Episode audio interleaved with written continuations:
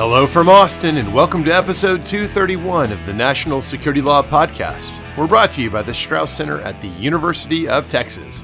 It's Tuesday morning, January 23rd, 2023, and it's not your imagination.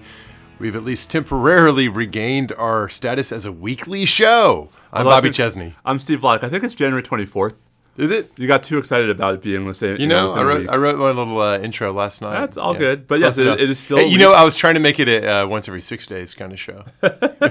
That's not happening. hey, uh, back to back weeks. Unbelievable. this will never happen again. Of course, we, you know we're counting our, our eggs before they hatch. We haven't posted this yet. We're just recording it. Who knows what might happen? There's many a many a slip betwixt cup and lip. So, indeed, technical difficulties could still ensue. That's true. that rhymed. I'd almost say that could be a show title, but that's a pretty weak show title, I guess. We can do better. We can certainly do better because we have some fun things to talk about. Well, fun's the wrong word. We have uh, what it, as as is typical. We have plenty of disturbing things to talk about, but it is fun to wrestle with them and to kick the tires on them. We're going to talk about uh, you, Steve. You know, I started to say it's not every day that you get a seditious conspiracy conviction because it's not the- every day. It's but like every these- two months, Right, but these days it's like every other week. yeah, or at least every other month we get them. So we have more seditious conspiracy convictions arising out of the January 6th siege of the cap of the Capitol and Congress. So we'll talk about what was going on there. We have uh, a fascinating New York state criminal law set of events that was highlighted in the Sunday edition of the Times with the story about Abdullah El Faisal, who's the defendant in that case. It is a material support case under New York state law. And as I understand it, this may be the first use of the post 9 11 enactment of state level versions, in of a state level version of that familiar federal offense in the New York system. And it, it's a case that actually presents at least two or three issues that we got to kick around. So, uh, have we ever done a state prosecution on this show before? I mean, not for material support. Yeah, no, this, this is going to be interesting. So we'll talk about that. Uh, we have Supreme Court developments, including some stuff. Well, uh, do we call it a development? It's sort of a development. It's it's an inaction, but it matters to one of your cases. Uh, we've Mm-hmm. I would got. call, I would call yeah. it a development. It's a development. Yeah. It's an official development.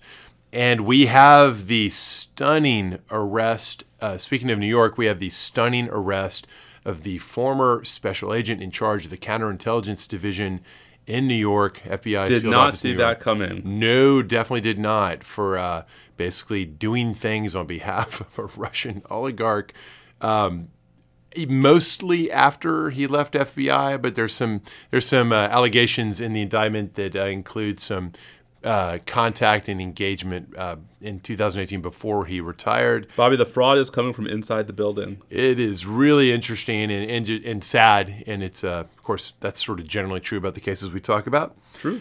Um, what are we gonna do for frivolity? I mean, we could talk about football, but that would just be sad. Speaking of sad, the New York Giants. Wah, wah. hey, at least they made it that far. They made it just as far as the Cowboys. That's true. That's true. I will dine out on that Uh, all, all I can't say either one. So we can engage in some uh, some mutual commiseration and uh, reflecting on the things that are bad and get probably getting worse about both teams. Actually, let me ask you now: Are the Giants on an upward trend, or was this like a high water mark? Because I think the Cowboys may have just hit their high water mark for reasons I'll explain. I think that depends on whether this is which is the real Daniel Jones, right? The one Mm-hmm. who had a career game against the Yeah. Vikings, or the one who sort of had a mediocre, a better but still not Yeah. like elite season. yeah, yeah. Um, well, we'll so we'll have some NFL sports ball and guess, uh, anything else. No, we must. We totally must. Um, did you see that there's a new um, uh, at Sundance uh, a new documentary about the Indigo Girls premiered? I am very. Are you like an investor in that project? I feel like you would be. I would have been if I had had the option, but no one asked me. no, I had no idea, but that's pretty awesome. I also May- have no money. But Wait, uh, I haven't looked, but I think the uh, the Oscars uh, dropped their nominations. So maybe when we get to the end of the show, we can we can talk about all these movies that you and I have not, Not seen, seen. and we can offer our opinions on them. it's only life after all. That's the Indigo Girls documentary. Oh, that's so good! I can hear it. All right, um, well, let's jump right in. So we've got this seditious conspiracy conviction, and um, as I said, it arises out of the January 6th events. This is a like the prior seditious conspiracy from November last year. This involves people associated with the Oath Keepers organization. Um, so what you've got is a jury con, uh, a jury conviction in federal court just yesterday of four men on a, on a group of charges. The charges were seditious conspiracy under 18 U.S. Code Section 2384, and then if I let's see here, I wrote this down: uh, conspiracy to prevent members of Congress from discharging their official duties, conspiracy to obstruct an official proceeding, that is the counting of the electoral college votes, and then actually obstructing the official proceeding. so a pairing there. Um, Steve, we have. fine I, I think after January 6th, I think we immediately framed the key charging question as would people be charged with seditious conspiracy? There would obviously be a, a host of less dramatic felony charges for a lot of people, as there have been. Um, I, th- I believe that you and I went on record saying that the measure of the seriousness of the Justice Department's response is would they bring seditious conspiracy charges and could they make them stick? And now they certainly have. They've been berated. Yeah, they, they have. They have. Sorry, that was a bad bringing on reference. Well, um, I know we did it before back then, but it's worth going through it again now because seditious conspiracy. What are the elements? It's somewhat straightforward to say it. Some of the applications, of course, could be really tricky, but there are a bunch of different ways in which. And so, conspiracy, you've got an, is an agreement to do an illegal thing. What makes it a seditious conspiracy? this is a 18 USC section 2384. If you're scoring at home, The greatest hits. Um, it's not formally broken up into a bunch of different separate offenses, but it but it, functionally it is. So uh, I'll call these A through E.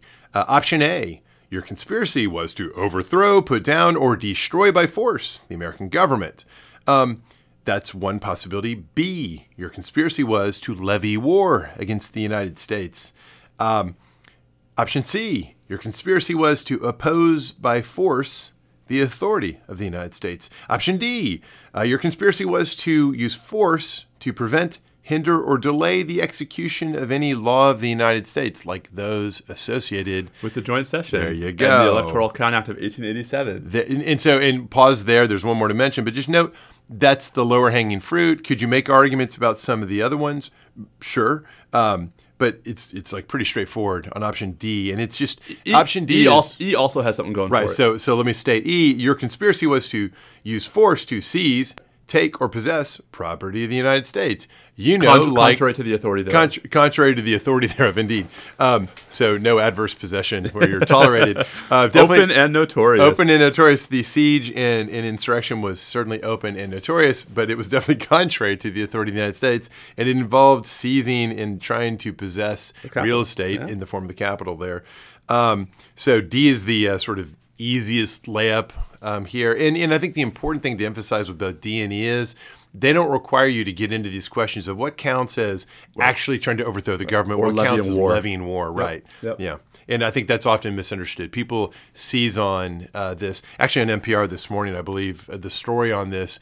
I was so curious when when they started talking about what a seditious conspiracy was, and I thought, oh, are they going to kind of say the same things we were just talking about? And like, no, they just said like it. You know, it's a conspiracy to levy war against the United States and overthrow the government. And it's like, well, yes, but it's also more expansive and easier to prove things than that that are more directly applicable. So what you're saying is National Security Law podcast greater than NPR. Of course, that's what I'm saying. For sure, absolutely. Well, you know, like as many people have observed, this show is a little bit like car talk, but just with a different topic, but with, with, with the it's not about cars. with the same like forced laughter and uh, these. my brother. Um, anyways, um, I'm not saying you can't make those other parts of seditious conspiracy work here, and in fact, I don't actually know it's possible that the prosecutors in this case uh, led with and, and built the charge around some of those. Right. I'm only making the point it's even easier to make these these Agreed. other dimensions stick. Agreed. Um, the other charge is about obstructing proceedings. I mean, that's that's pretty straightforward. I mean, the claim here, it, it, as in the other case, is that uh, the Oath Keepers organizationally, through these leaders and some of the members, uh, came up with a plan to bring weapons, loads of tactical gear. Um, uh, you know, they I think they had knives with them. The, these particular defendants were charged with having knives, tactical gear, tactical radios, training up, and then recruiting and and preparing, and then executing a plan to go in there in military formation. Um, and at, at, you know at a bare minimum, it's enough just to show that the plan was to get in there and prevent the electoral count from happening, and to get in and hold territory in that building. That's what the jury found beyond a reasonable doubt. Okay, so another win for the Justice Department.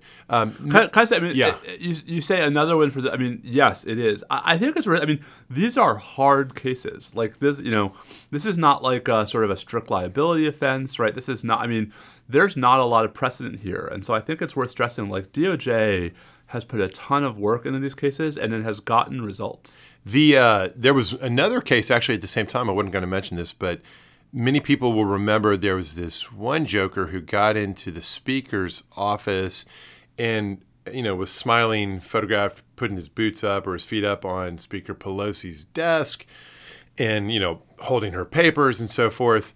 Um, that guy also was, you know, surprise, surprise. That guy also was convicted this week, um, not on seditious conspiracy charges, um, on lesser charges. Oh, by the way, the seditious conspiracy charge carries a 20-year maximum sentence. So do each of those other ones, actually. So And they could run. They could run. They can stack them. Yeah. yeah. So I don't think they probably will. No. Um, any prediction on a?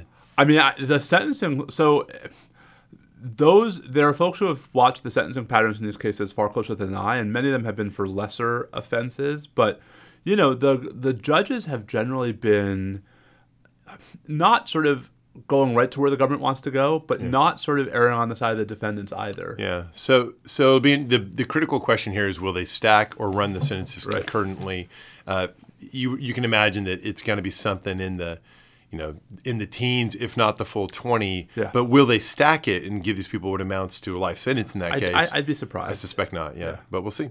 Um, do any comment, Steve, on whether and how these there, there's a version of events or there's a version of the world in which the, the very existence of a seditious conspiracy charge and let alone a conviction is headline news and Mm-hmm. everybody's talking about it. But I got to say, I don't think everybody's talking about this. Nope. Yeah, sure. There's a story in NPR, but there are a lot of stories. No, in no, no. I, I don't think. I, I think. I think.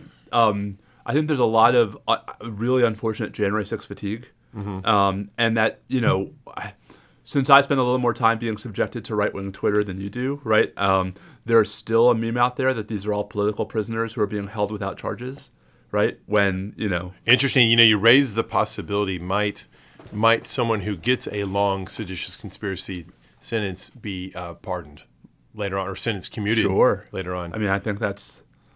as- Depending on who the president is in 2025, I can I can imagine a, a candidate from Mar-a-Lago who might who might make it a campaign promise to do it. Yes. Yeah, I think you're right. I think there is some I, fatigue and just a sort of a sense of like, no, I've heard this whole story. It's been in the news a ton. I know that whole story, and so the the courtroom developments really aren't landing with any particular uh, which is, which is too bad because I mean, you know, if there's for all the sort of whining and complaining about how you know the there wasn't strong Republican involvement in the January 6th committee, how it was one sided, right? Well, here you had you know defendants convicted by juries of their peers and you know held uh, where the prosecutors were held to the highest standard under the law and still succeeded. Like that beyond a it means- reasonable right. beyond a reasonable doubt. I, w- I will note, and to your point about uh, the politicization of things, the the separate defendant that I mentioned, who uh, was basically famous or infamous for that photograph on, in Pelosi's office. Um, I believe had tried to get Yes. the uh, had argued that, change of venue. he ar- argued that he can't get a fair trial Yes. be on the ground that, that D.C., where the jury was drawn from, is overwhelmingly Democratic. Yes. And, and you know, of course, that gets rejected. The, the, the system can't work. Can you imagine um, if every trial that's in a in any region, look, most urban Austin, areas, right? Au- well, most almost every almost every Almost major every. urban Yeah. area Is heavily very blue, right? and almost all rural areas tend. You know, they're not all, but they tend to be. But uh, also, but in DC, but also, I would say in DC especially, like you know, this is not a case. There are cases where the government is allowed to pick DC as a forum, right? So Yeah. the, You're the like- extraterritorial criminal venue statute, right, allows the government to try cases you- DC. so you're saying if you don't want to face charges in front of a don't jury crime there. Don't don't lay siege to the Capitol. Go out into the find a federal facility in a, a more uh, GOP friendly area. Seriously, Don't crime there. I mean, like the, Excellent verb verbiage. I mean the chutzpah of like you know, I went to Washington to commit crimes, and I ref- and I And all I got was this unbalanced jury. there you go. There's a T-shirt. If we could make that into a show title, that's a long show title. I went to Washington to crime there, and all I got was an, an impartial, not a partial jury. and, all, and all I got was a biased jury. Jeez. How about just I went to Washington to crime there? That, that could That you know, the people will see that title and be like, that could be about a lot of things.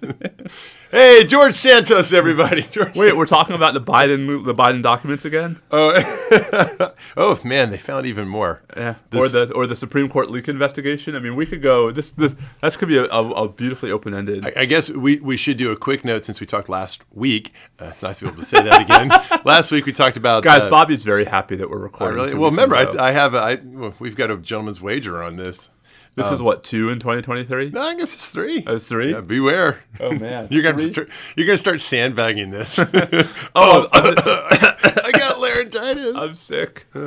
Um, yeah, so they did a. They went back to the president's home and did a search. This time, it's interesting. They, they made a point of saying this time FBI agents were were in there. uh, I think addressing the the perceived imbalance of you know the the the lawyers uh, turning over stuff versus FBI going into the uh, official's home. Anyways, they found some more documents, classified markings, so that problem continues to fester. Um, see last week for our discussion of thing one and thing two and thing three. Those things being the different, distinct problems. It, one of which is in common between the Biden and uh, Trump cases. That is documents that shouldn't be there being in uh, former officials' possessions, uh, and then some are not in common. That is the ones that have to do with whether or not once this comes out, the president uh, agrees that these documents actually do need to be turned back over, or instead argues that they they own them personally and resist as much as they can giving them back. Um, so there you go. See you last week for more on that. Should we pivot? You want to talk real quick about Supreme Court and what's going on there? You had something impacting one of your cases. Yeah, um, and maybe we'll talk a bit about the leak investigation report that we that we thought might be coming last week. Oh yeah, those are like right after we posted the show. They're like, well, we didn't find anything, Yeah. and and I think that was a Marshal's report. So there were three documents. There was a two-page statement of the court, which I assume is the justices, um, basically summarizing the report. There's a one-page letter from Michael Chertoff saying, "I looked at the Marshal's investigation and I sign off on it." I didn't realize Chertoff Group was who they retained, and uh, so, So, is so that our, sort- is that the answer so- to our question from no, last week? No, right? So no, so it's so so the Chertoff Group did not do the investigation. They basically brought in the Chertoff Group to audit the investigation, and so Chertoff wrote this letter that's like, yeah, okay, I'm I'm cool with what the marshal did. And then there's this 20-page report from Gail Curley, the 11th Marshal of the Supreme Court. By the way, the trivia on this week's One First is about the history of the Marshal of the Supreme Court. Oh, that's cool. Um, it actually only dates to 1867. Before then, it was the D.C. U.S. Marshal. It's on Substack, folks. True. Steve Vladeck, one first. Go find it. Go subscribe. Man, I, I really need to mash that subscription button. Seriously. Um, anyway, but so the report, yes, the report said we tried really hard, but we didn't find anything. I mean, that's a little more. It's a little more nuanced than that. Would you? Are you? I mean, do you look at that and think, yeah, it's kind of like that's the institutionally safe move is to not look too hard. So yes, I mean, so I, this is this is actually the subject of this week's one first. So if folks are interested in more, I would encourage you to check it out. Um, but I, I think I think a couple different things are true. One, I think it was probably not in the institution's interest to get all the way to the bottom of this. Um, that is reflected not just in how the investigation was conducted, but by whom. Um, right? If you really want to get to the bottom of this, you call the FBI. Right. Because the marshal of the Supreme Court, even though she oversees the Supreme Court police, she has no subpoena power. Um, Yep. Right. She has no con- coercive. She has employment leverage. Right. Yeah. Where over current employees, but she has no means of coercing compliance with document requests. Right. Anything like that. So they had like voluntarily people turned over some of their call logs, but like that they checked the the memory logs of all the printers. Like I mean, So this is sort of a. Goldilocks investigation where it's not too aggressive because it'd be it'd be perhaps painful to actually get to the bottom of mm-hmm. this, but at the same time, you you, you got to do something because. Right. it wasn't nothing, and so Right. you know. So, but and get. then, but apparently, the real sort of upta- the real upshot of the investigation is a whole bunch of recommendations for how the court should change its document security measures going forward. Um, none of which are in the report. There's an Annex A that was not released Hmm. to the public. Um, but it's going to probably have a big effect on the court's internal procedures. Um, the other thing that I think got a lot of, I think, notice is the report itself is silent as to whether she actually talked to the justices themselves. Um, this actually, the backlash to that silence forced the court to put out a separate statement from Marshal Curley on Friday, saying that she had in fact spoken to the justices. Not under oath or Well, but it was, it was a very Well, did of she say? I asked them. Did you? no. give it?" She said she said she said they had questions for me and they answered mine. Right, without saying what the questions How were. are you? right. Did you have a nice pr- uh, uh, uh, summer?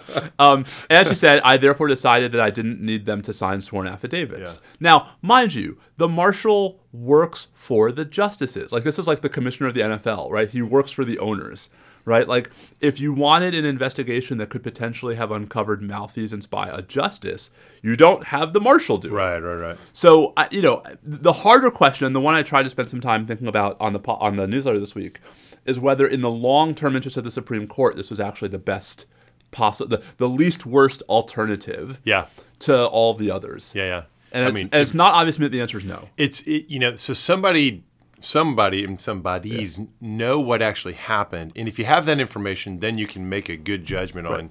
You know how much potential institutional damage is there to chase this all the way through as to who knew and when they knew it. But the, I mean, but the report doesn't even disclaim the possibility that it was negligence. Yeah, That like someone left a copy on the metro.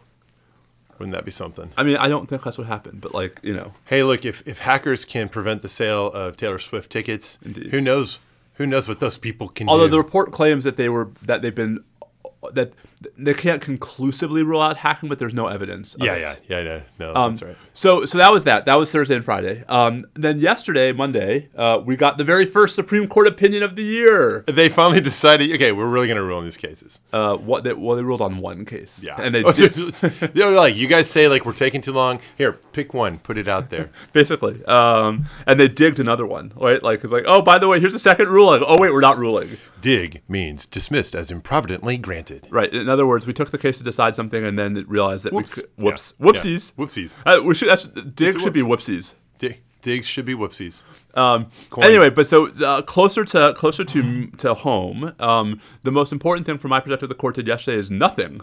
Um, so we've talked before about the my pending cert petition on behalf of Steve Donziger, um, the sort of the environmental crusading lawyer who was uh, convicted of criminal contempt of court um, in Manhattan. Uh, by private special prosecutors who were appointed by the district court after the DOJ declined to prosecute him for criminal contempt and we have a series of constitutional challenges to whether like you can do that kind of thing. Um, so the case was uh, discussed at conference for the first time on Friday, and it was not in yesterday's order list.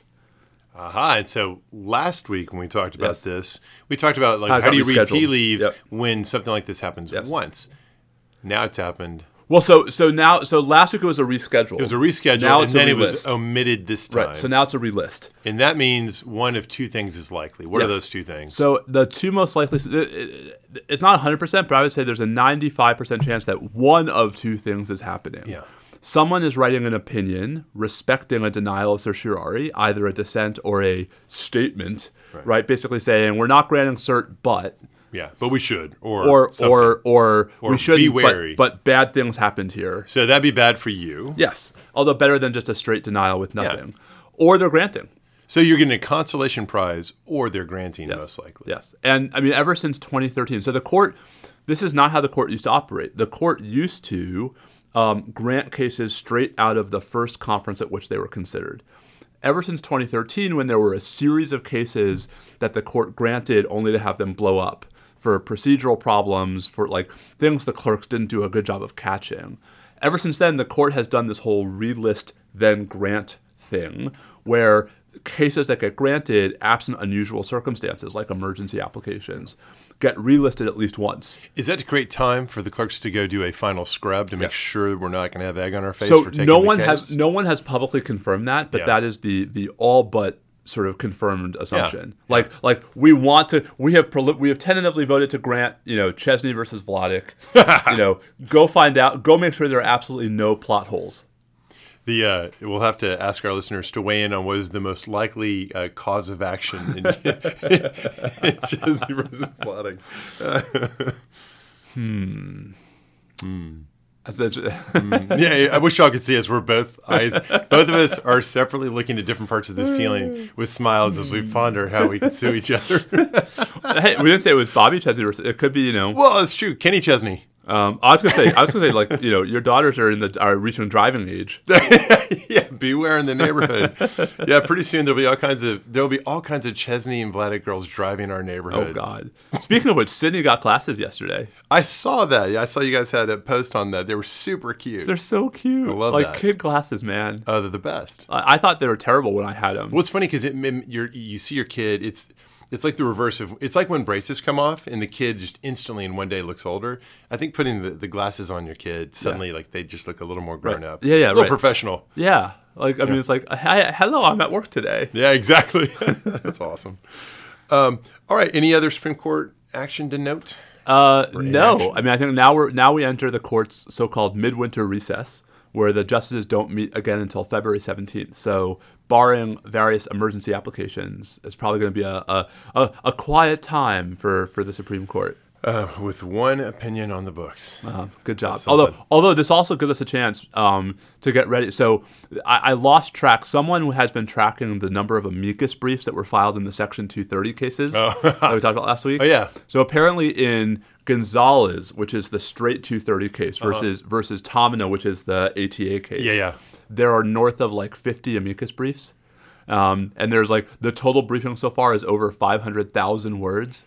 So, do you, it's so interesting the the whole industry of the amicus briefs, which has a really interesting legal education connection, because of course some amount of that volume is made possible by the proliferation of Supreme Court uh, yeah, clinics. Supreme Court clinics, and you know we've got an amazing one here. We love the University of Texas.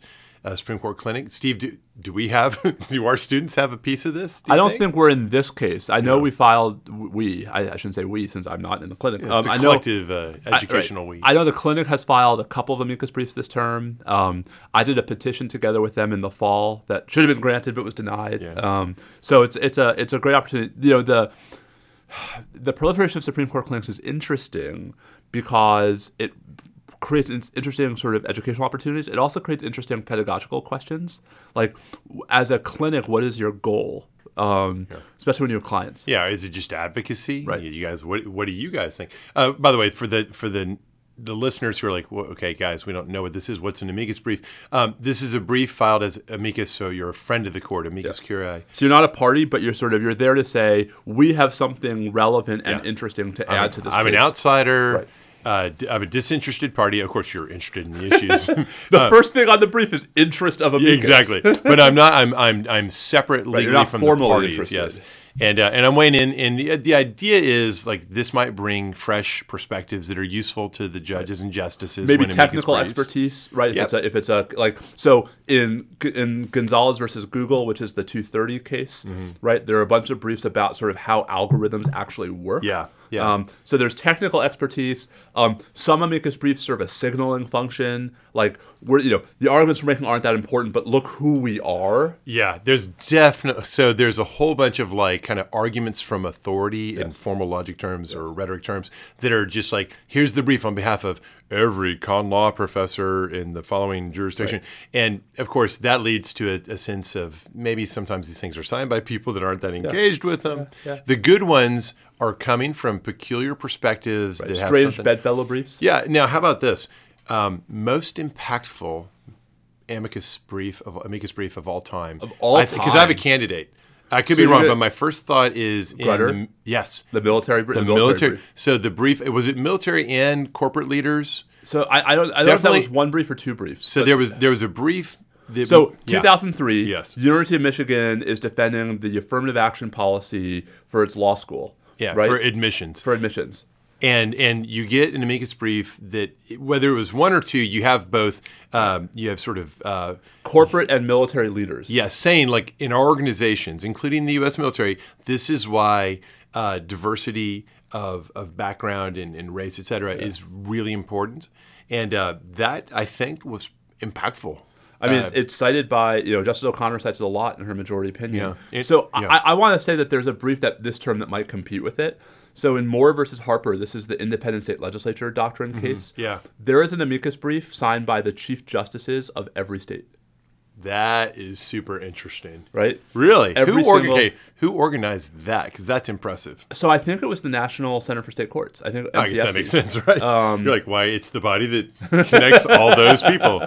But Yes. like, but I mean, we're talking about like some elected, some appointed, Yeah, some from deep red states, yeah, some yeah, from yeah. deep blue states. Yeah. Like that, you know, hard to think of, and, and they're judges, like you know, the the fellow chief justices. Yeah, right. yeah. hard to think of that that brief's not going to have some. That's some interesting. force. All right, I hope listeners have their own candidates. Uh, Versus them at us. versus the brief of Stephen I. Vladeck. That brief never. That- that, that, that just somewhere, somewhere you're in the ranking somewhere. Yeah, right.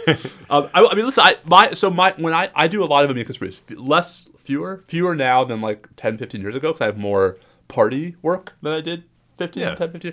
But like my, By party work, he means like Party City. indeed, Yeah. yes, that's about my other job. Oh, you, oh, you meant representing parties. ah, gotcha, gotcha. Uh, we just talked about Danziger. Um, so so I my goal my goal is just to get the brief read, right? And so if I get if I if I if there's any evidence that the brief got read by the justices, I consider it a win. So Yeah. there's a case the court heard this term called U.S. versus Texas, where we wrote an amicus brief about Texas's judge shopping pattern, and Justice Kagan didn't invoke the brief in the argument, but there was a question she put to the Texas SG.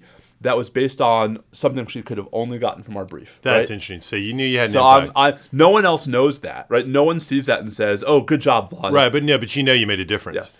Um, by the way, I'm sort of fixated on this idea that you also are a party planner, and that I like this idea that listeners, you can maybe you could hire Steve, and it's like, is it is it for a kid's birthday party? Is it your 50th We birthday? just did. We just did a kid's birthday party. I'm done. So- no, he's experienced. Sign Matt, him up. Matt, Maddie, we did Maddie's party on Sunday. Was, was there a theme? Uh, it was um, there was a little bit of a cat theme, and it was uh, like a gymnastics party. Oh, that's great. So I we love did, it. we did Kim's gym. But um, so Karen and I actually used to joke before we had kids. We used to joke that if we ever went into business together, it would be like a travel agency slash family law slash event planning, like a These are not the family shop. law dimension. That's not unrelated to the travel Right, like, like a one-stop shop. Like if you want to have a wedding, we'll book the travel. We'll you know we'll we'll we'll create the we'll, we'll write the prenuptials. we'll we'll play. We'll we'll get we'll hire the band. I was sure what you meant was families that travel might need family law. Well, there's also that. Uh, yeah.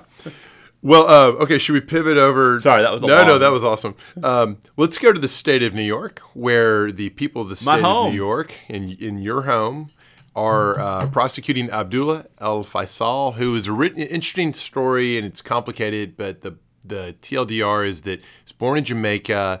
Uh, he's lived in lots of places around the world, including a substantial stint and controversial stint in the UK. Um, it seems perfectly clear, and there's ample evidence in his own words, spoken and written, that uh, not unlike Anwar al Awlaki, uh, uh, famously associated with uh, uh, encouraging people to participate in violent jihad, and in al Awlaki's case, uh, expressly connected to AQAP. Um, similar to al Awlaki, Al Faisal was a prominent English language proponent of violent jihad. Um, I don't think anyone's claiming that El Faisal, like Al Awlaki, had uh, a membership role in. In his case, it would be most recently the Islamic State, where his rhetoric was encouraging people uh, to do things. But that doesn't mean he wasn't taking more concrete actions, and that that brings us to the story here. So, he had been in jail in the UK uh, for basically. Uh, uh, encouraging people to commit murder, soliciting um, you know violence in his sermons. He eventually was uh, he concluded that sentence, was deported, was bounced around various places, finally settling back in Jamaica, and began putting out things on the internet. Uh, encouraging people to engage in violent jihad, in this case, at this point in time, uh, in support of the Islamic State. And at some point, NYPD, which, as we've talked about on this show before, maintains uh, what what is arguably the world's largest municipal policing organization intelligence operation, um, has a really uh, significant and capable operation. Uh, they they put together a uh, sting operation, reaching out to him with um, officers acting undercover, posing as a, initially posing as a woman who's uh, interested in supporting the Islamic State, wants to get there, to go there, maybe to find somebody to marry, and and El Faisal is encouraging this, facilitating this. There's all sorts of stuff that happens and all sorts of, as you might imagine, really hateful rhetoric about the, the glories of the Islamic State and the, the need to kill the infidel, etc. But the important part is the thing he was doing in these conversations that he thought was with a person who really wanted to do these things um, was to try to facilitate um, getting that person over there and then to marry. The, as near as I can tell from reading the description of the charges, it doesn't sound like anything operational was being planned as such. So it was it was a form of support that related to the Islamic State. But this brings us to the question of whether the things that he is alleged to have done um, did they actually map onto the New York State statute? Well, that's where it gets really interesting. After 9 11, New York State, like a lot of states, quickly adopted either direct copies or close variants of, of the major federal counterterrorism charges. Um, the most flashy of which we've come to know over the past 20 years is the, the two material support statutes. Uh, longtime listeners will remember we talk about Longtime listeners. the 1994 federal material support statute 2339A and the 1996 one 2339 B. Now, it- now, if you're if you're thinking about this as 2339 parentheses A, Oh, you'd be you'd wrong. be mistaken. Yes, it's 2339 capital A and 2339 capital B because we want to make this as confusing as possible. That's right. So here's here's some some legal in the weeds. When it's a parentheses in a letter, that connotes a subsection of that numerical statute. When it's a capital letter stuck onto the number, that means that they didn't want to renumber the U.S. code. So they but they did want to slot something in between two numbers, and they didn't want to do halvesies. They don't do decimal points, so they stick in a letter. So the, the criminal code's bad enough. The like the Medicaid statute Hmm. has like 42 USC 1396 AA dash two subsection ZZ. It's it's Yeah. it's the whole thing. All right. So so there are two separate statutes. Although by the way, do you know that the, the Solicitor General's office has Hmm. a, has has invented has coined a term for the little Roman numerals that go in the sort of the second level sub subsection headings? Little Romans. What are they? Romanettes. Oh yeah, yeah, that's a good word. I, I like Little Romans. It kind of makes me think about Little Ni- Romans. Little Romans makes me think about Night at the Museum. Little Roman and, too. You know the, the little the little guys. So like Romanette two is like I I. Yeah, yeah, that's okay. Romanette too. I like it. Oh, should we should we put the uh, say, uh, episode two thirty one in little in Romanettes? that might be kind of long. Episode what? C C X X X I. Yeah. oh man, we're such geeks. All right. Uh, speaking of geeking out, let's geek out with the details of the statute. So Sorry. the federal the federal statutes that are predicates, the older one is like an aiding and abetting uh, statute. It requires that you provide so material supports defined super broadly to mean all sorts of things you might give to someone or an organization in aid of it. And we'll get to the definitions in a minute. But in aid of what? And with what intent? The original 2339A 1994 federal statute the idea was you know or intend that the aid you're giving will be used by the recipient, and then there's a laundry list of, of mostly violent crimes. Um, so that's sort of material support to a terrorist act. The somewhat more famous and much more often charged 1996 statute, because it's broader, uh, is material support to an organization. And the idea there is as long as you knew you eh, knew or should have known the recipient organization, who it was, and you knew or should have known that that organization engages in the sort of conduct that could make it a designated foreign terrorist organization, then it doesn't matter whether you had good intentions for what they do with your aid. So if you gave money hoping they'd buy blankets, it doesn't matter, it's forbidden. The 96 statute, in short, is like an embargo of terrorist organizations. Now, what which one of these did New York State copy? Well, it looks to me like uh, the original one, the aiding and abetting type statute. So here is New York Penal Code section 490.10, soliciting or providing support for an act of terrorism in the second degree. There's also first degree for more valuable forms of support. But the core definition is that it's a felony for a person to commit soliciting or providing support for an act of terrorism when, with intent that the material support or resources will be used in whole or in part to plan, prepare, carry out, or aid either an act of terrorism or concealing or escape from an act of terrorism.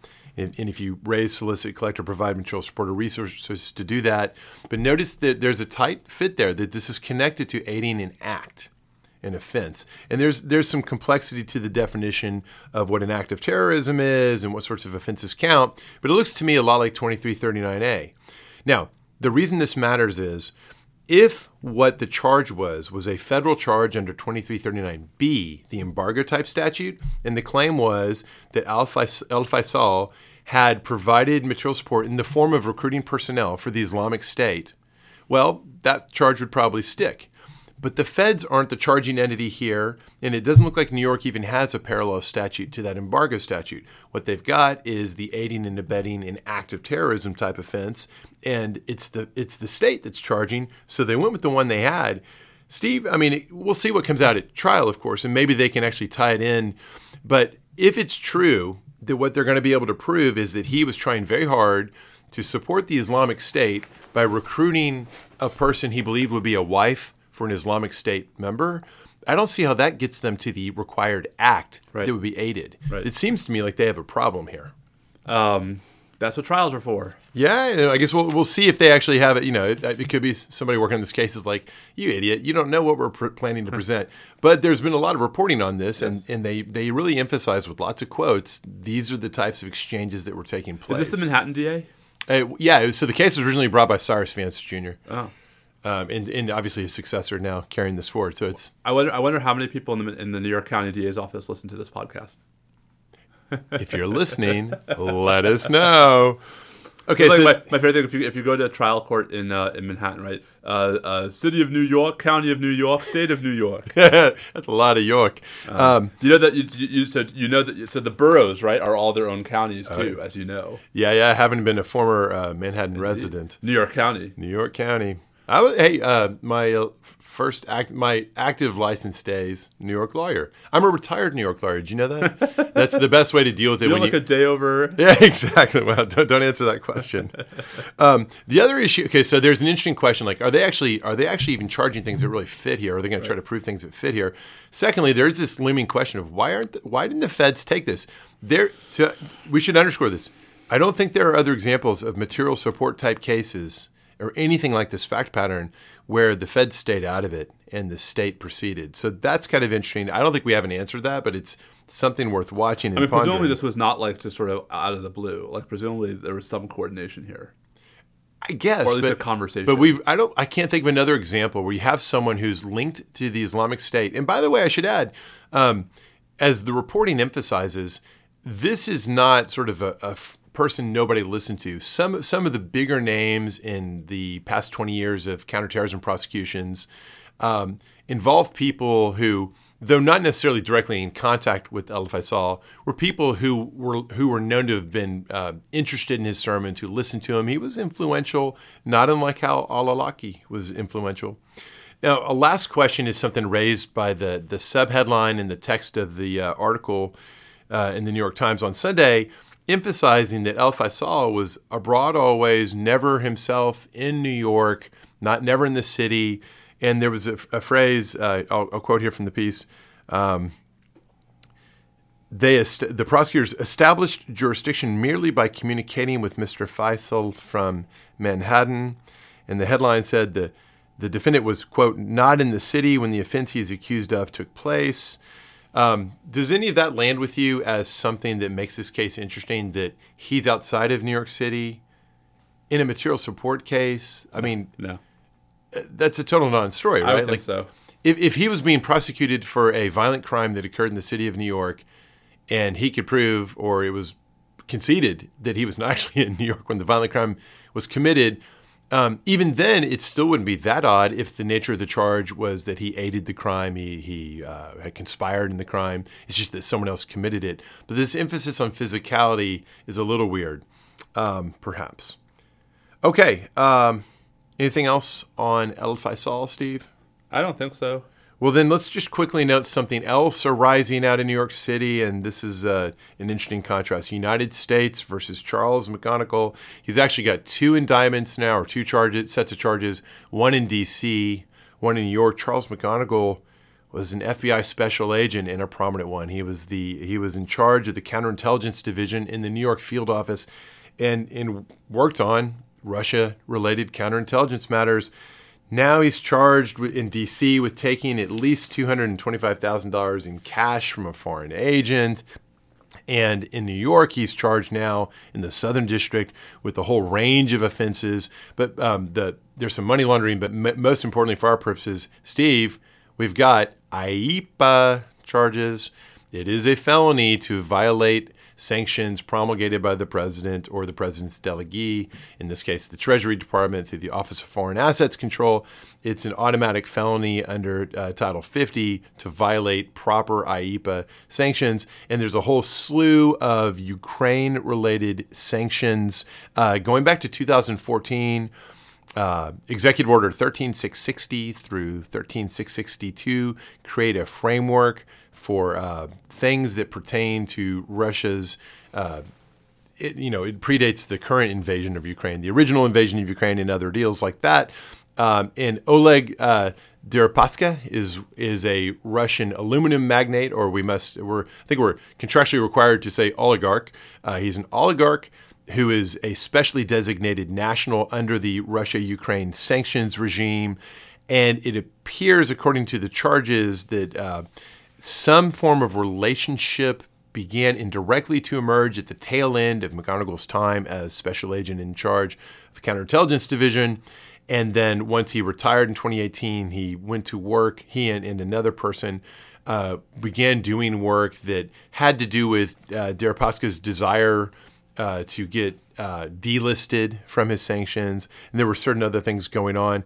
Anyways, it's just an inc- assuming that the allegations are true. Let's assume, for the sake of argument, that they are. Steve, this is it's just stunning. How could anyone who had his position not understand how likely it was that he would be detected for doing these things and absolutely would be prosecuted? I don't know. Not to mention just the sheer distastefulness and wrongfulness of it. Um, I mean, what do you make of this? Hubris? I guess, yeah. Or just financial need and the exigency of money. Um, it's really sad, really sad. Um, one hopes that that's the full extent of it and that there's not, not a larger espionage dimension. Um, Steve, does, does it strike you as interesting or unusual that there aren't espionage? This is basically all like sort of greed, money laundering, surreptitious payments, sanctions violations. There's no espionage talk around this. Does that surprise you, or do you think that's coming, or what? Uh, they might not. I mean, they might. It, it might really not have been right. Um, I don't It know. might, it might not. There might be no there there. There might be no there there, or Yeah. or more is coming. yeah. Stay tuned. I guess. I mean, the- uh, this has got to be just crushing, crushing for his former colleagues. Um, all right, I think that's it for our serious topics. Unless you've got anything else, I don't think so. Can we talk about the uh, collapse of both the Giants and the Cowboys? I mean, the, Gi- the Giants collapsed more. The Giants collapsed harder. Yeah, I guess I'm trying to have a little bit of a you know misery loves company, but I, I mean, the Eagles are. I think the problem is the Giants and the Cowboys both had the same issue. They were playing really good teams. yeah the the Eagles are seemingly unstoppable. Although I really think I mean, the don't- 49ers defense. The 49ers are just, you know, the 49ers offense. I hate to say it, but Brock Purdy, my God. I mean, he was always pretty effective as Iowa State's quarterback all those years. One of the announcers in the Cowboys and uh, 49ers game said at one point something I thought was really smart. Um, he kind of paused and said, you know, for young players that are out there, and he was talking about college players, he said, look at what this guy's doing it, it, by staying all those years and getting all that uh, prep and training at Iowa State. I mean, I don't know how many games Brock Purdy started, but I guess he was a four or what five year starter. Heck, with COVID, maybe he was a six year starter. There's a guy. There's a guy right now who's like about to do his eighth year of college football. No, the, the, there are no rules in college anymore. Purdy was relatively conventional. He just he got there and started early, and he was just a rock for them. Always starting, getting tons of experience. And the point was, here's a player who almost certainly, had he ever come out early, would never have been anywhere in the NFL. He is the product of tons and tons of training and experience. And the announcer made the really good point that players need to embrace. It'd be nice if players more often, especially now that they can make money while in college, stick around a while, get more ready before you go to the next level.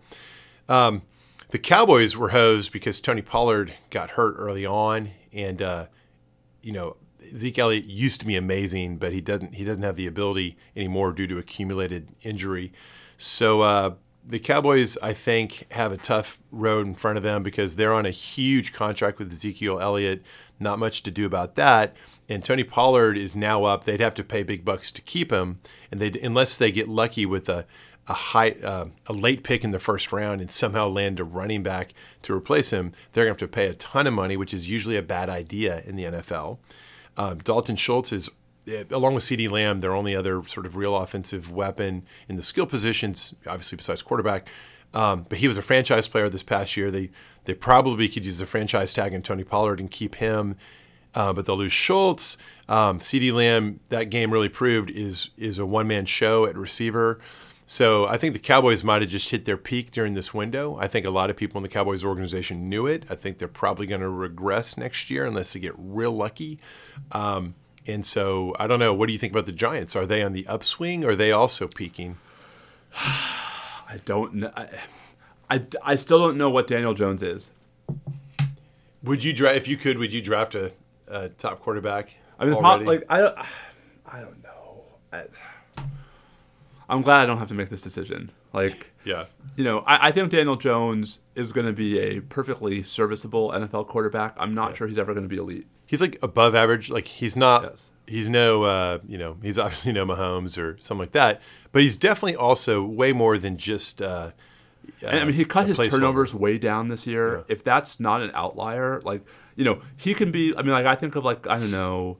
Um, like a Ryan Tannehill, right? Like someone who can be yeah. a very good quarterback for a very long time, but never like yeah. the top five. So you get a team with the you have already a right. great running back. If you have a strong enough defense, this is a formula that can work. Can yeah can. yeah yeah yeah. Well, um, you know, in, in that system, if you have a system like that, yes. If he so, gets so hurt, saying, you're so, more. You're so more, I really uh, like Brian Daboll. So the the upside yeah. of this year for me is Daboll. That I think there's a lot of recognition of that. Yes. That he is. You look at his track record. Yes. He's been gold everywhere he's gone. Yes. yes. He he clearly is a is an excellent motivator of of things. Yeah. All right. So I'm taking the 49ers over the Eagles. Interesting. And then uh, moving over to the AFC. What do you think? I mean, Bills Chiefs. That's exciting. Uh, Bengals Chiefs. I, am sorry, did I say Bills? Yeah, I meant I was picturing Joe Burrow. I was picturing those god awful uniforms the Bengals wear. Um, I'm disappointed. Actually, I really like the Bills. I would love to have seen them go on. Um, but the Bengals smushed them. Yeah, another is just like last year. Like they are a momentum team. Um, so I, I, think I think much of this is going to depend on how healthy or not Patrick Mahomes' ankle is. Because mm-hmm. I think a hot, if if the Bengals have a week to game plan for a sort of pocket yeah. pocket locked Mahomes. Agreed. Yeah. I, I think it might not even be close. Yeah, yeah. I think I think you're right about that. So if he if they can do some yeah. kind of so Bengals 49ers, so we need like a the, it's like a is that Super Bowl 23? I was gonna say is that like Ken Anderson and what Steve Young? No, I thought like that was Boomer. But is it Boomer and Steve Young? Wasn't or, that like the, the Ickey shuffle? the Ickey Wood shuffle, man. Ickey was 20, awesome. Um, oh my gosh! Did you nail that? I nailed it. Super Bowl 23, January 22nd, 1989. I'm so not surprised that oh my gosh, you called that I out. totally got that. Well, okay, so that was Boomer Esiason and Boomer Esiason versus uh, versus who played quarterback? Steve Young. I think it was. It's gotta be Steve Young. It's, post Montana. it's not right? Joe. Post Montana. Um, no, it was Montana. It was. Uh, winning touchdown, Joe Montana to John Taylor with 34 seconds left. Damn. All right. Jerry Rice was the MVP. Okay, so this could be the revenge game for the Bengals. Let's hear for I, Super Bowl 23, man. I think, I, part of me, the Cowboys guy me is like, you can never root for the 49ers. However, the Brock Purdy story is really cool, and uh, they have really exciting players. Uh, so we'll see. Um, all right. Are you going to issue a Super Bowl prediction? Or are you going to wait till we actually know the matchup? uh, no, what the hell? I'm going to go uh, Bengals 31- uh, um, 49ers. No, I think it'll be lower scoring. Uh, Bengals 27, 49ers 20. And, uh, I'm gonna I'm gonna delay. I'm gonna I, am with you on who the teams are. I gotta ponder more on the score. I think it might be a high scoring affair, despite the great defenses. So I have bad news for you. Mm. The next two Tuesday mornings, I am not here.